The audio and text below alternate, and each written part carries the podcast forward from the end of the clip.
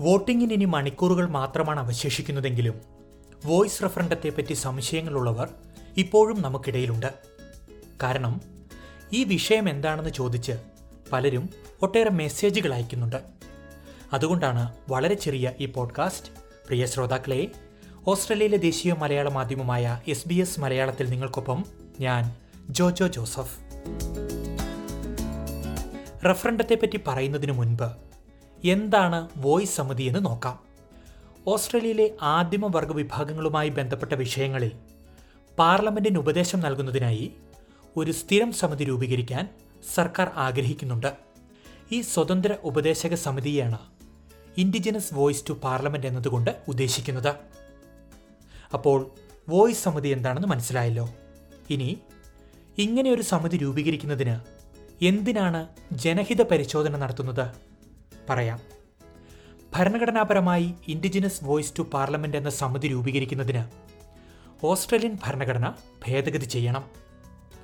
ഓസ്ട്രേലിയയിൽ ഭരണഘടനാ ഭേദഗതിക്ക് റഫറണ്ടം അഥവാ ജനഹിത പരിശോധന അനിവാര്യമാണ്. ഇതാണ് ഒക്ടോബർ പതിനാലിന് നടക്കുന്നത്. വോയിസ് സമിതി അങ്ങ് രൂപീകരിച്ചാൽ പോരെ? ഇതിനെന്തിനാണ് ഭരണഘടനാ അംഗീകാരം? ഭരണഘടനാ ഭേദഗതിയിലൂടെ വോയിസ് സമിതി രൂപീകരിച്ചാൽ ഭാവിയിൽ ഏതെങ്കിലും ഒരു സർക്കാരിന് ഏകപക്ഷീയമായി ഈ സമിതിയെ പിരിച്ചുവിടാൻ പറ്റില്ല. ഇതിനു വേണ്ടിയാണ് ഭരണഘടനാ ഭേദഗതിയിലൂടെ ഒരു സമിതി രൂപീകരിക്കുന്നത്. അപ്പോൾ വോട്ടർ പട്ടികയിൽ പേരുള്ളവർക്ക് ഒക്ടോബർ പതിനാലിന് പോളിംഗ് സ്റ്റേഷനുകളിലെത്തി നേരിട്ട് വോട്ട് ചെയ്യാം. തിരഞ്ഞെടുപ്പുകൾ പോലെ രാജ്യത്തിന്റെ എല്ലാ ഭാഗത്തുള്ള സ്കൂളുകളിലും കമ്മ്യൂണിറ്റി കേന്ദ്രങ്ങളിലും ആരാധനാലയങ്ങളിലുമെല്ലാം പോളിംഗ് സ്റ്റേഷനുകൾ ഉണ്ടാകും. ഇനി വോയിസ് ടു പാർലമെന്റ് റഫറണ്ടത്തിലെ ചോദ്യം എന്താണെന്ന് പലർക്കും സംശയമുണ്ടാകും.